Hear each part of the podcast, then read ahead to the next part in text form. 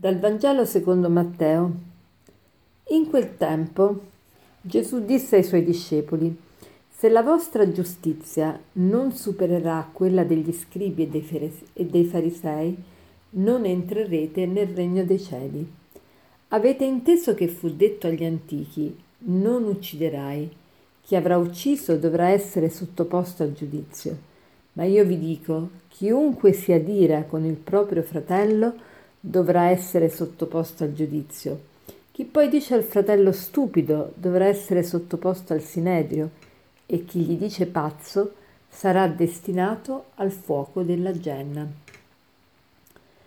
Gesù ci chiama a una radicalità e ad, una, in, ad un impegno senza pari. Qui dice se la vostra giustizia non supererà quella degli scribi e dei farisei, non entrerete nel regno dei cieli. Qual era la giustizia dei farisei e degli scribi? Era quella di attenersi a tanti comandi, comandini, ehm, prescrizioni, leggi, leggine, con una precisione incredibile, perché la giustizia del fariseo era un guadagnarsi meriti a forza di eseguire comandi e, e, e di mettere in pratica delle leggi che dalla, dalla, legge del Decalogo erano diventate ben 613 precetti. Ma Gesù dice, se la vostra giustizia non supererà quella degli scribi dei farisei, non entrerete nel regno dei cieli.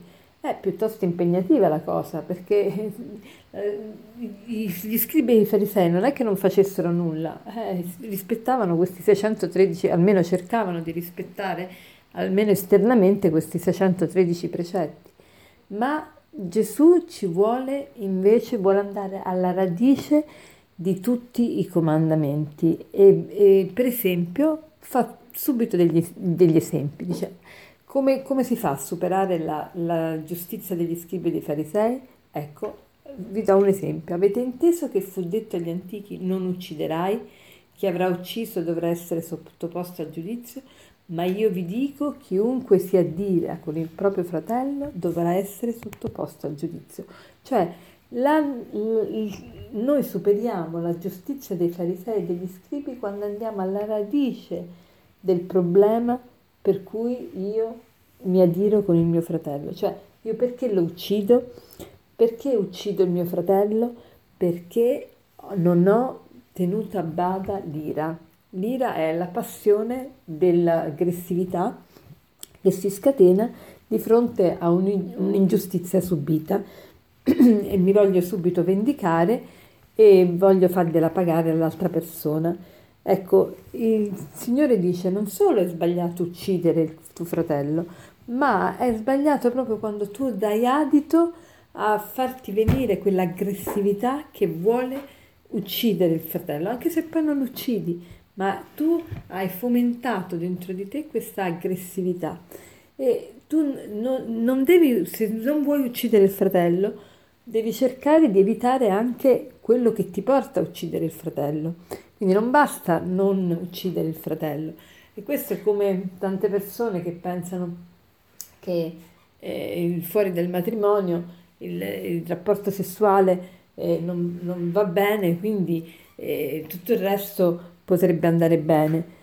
No, se tu non vuoi fare l'atto sessuale fuori dal matrimonio, devi evitare tutto ciò che può portare facilmente a compiere quell'atto.